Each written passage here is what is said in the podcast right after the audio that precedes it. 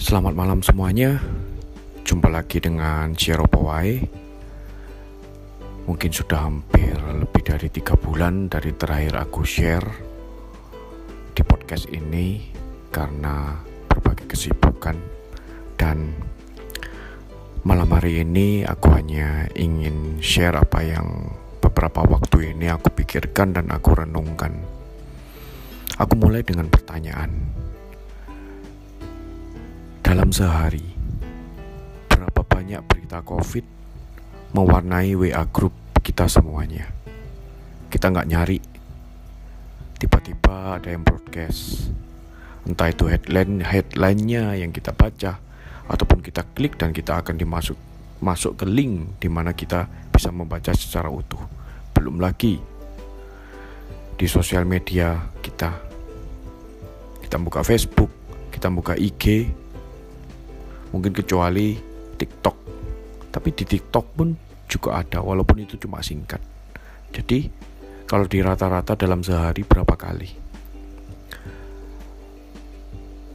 Aku mencoba membagikan dari sisi yang lain. Sebagai mantan penyintas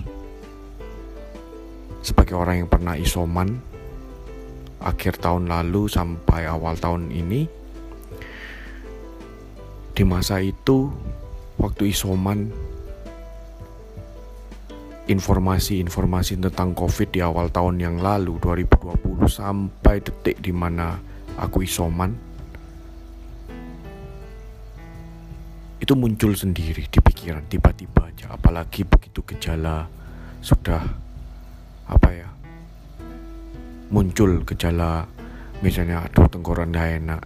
Padahal aku nggak nyari ya dan pada waktu itu waktu isoman itu aku memilih untuk menutup sosmed padahal. Tapi begitu gejala fisik muncul semua informasi hampir semua mulai dari awal Maret sampai seterusnya itu akhirnya terngiang-ngiang kembali. Yang akhirnya malah membuat takut, membuat cemas dan sampai puncaknya mengalami gangguan tidur tentunya. Nah, maksudnya di sini adalah seberapa banyak yang kita konsumsi ataupun cuma selin sepintas saja kita lihat. Entah itu memang benar data statistik ataupun apa dan masing-masing orang tentunya pasti mempunyai uh, pertimbangan kenapa aku harus share, kenapa aku harus uh, membagikan ini supaya kita lebih waspada. Tapi di sisi lain, bagi mereka yang sudah pernah mengalami isolasi mandiri ataupun bahkan isolasi mandiri sampai di rumah sakit, muncul ketakutan, kecemasan, ketakutan, kecemasan yang di luar nalar, nalar ya. Itu. Dan bagi yang belum, ya mungkin adalah sesuatu hal yang baik untuk mengingatkan supaya kita jaga-jaga itu. Maksud aku di sini adalah dengan membanjirnya berita tentang COVID, statistik dan lain sebagainya. Mungkin aku lebih pada mengajak, ayo kita counter, kita lawan. Kita lawan bukan berarti kita menentang bahwa COVID itu tidak ada, no tetapi kita bagikan cerita-cerita yang menginspirasi, yang membangun, tidak menimbulkan ketakutan. Karena aku sangat yakin bahwa hati yang gembira itu adalah obat dan sudah sering kita dengar juga. Kita diminta tidak stres supaya apa? Imun kita naik. Kalau imun kita naik, kita memiliki kekuatan untuk melawan untuk menang.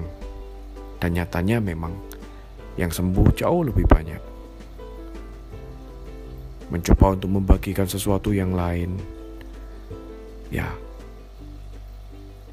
Dalam tanda petik untuk menandingi banyaknya statistik berita tentang COVID yang ada di WA grup kita ataupun di sosmed kita.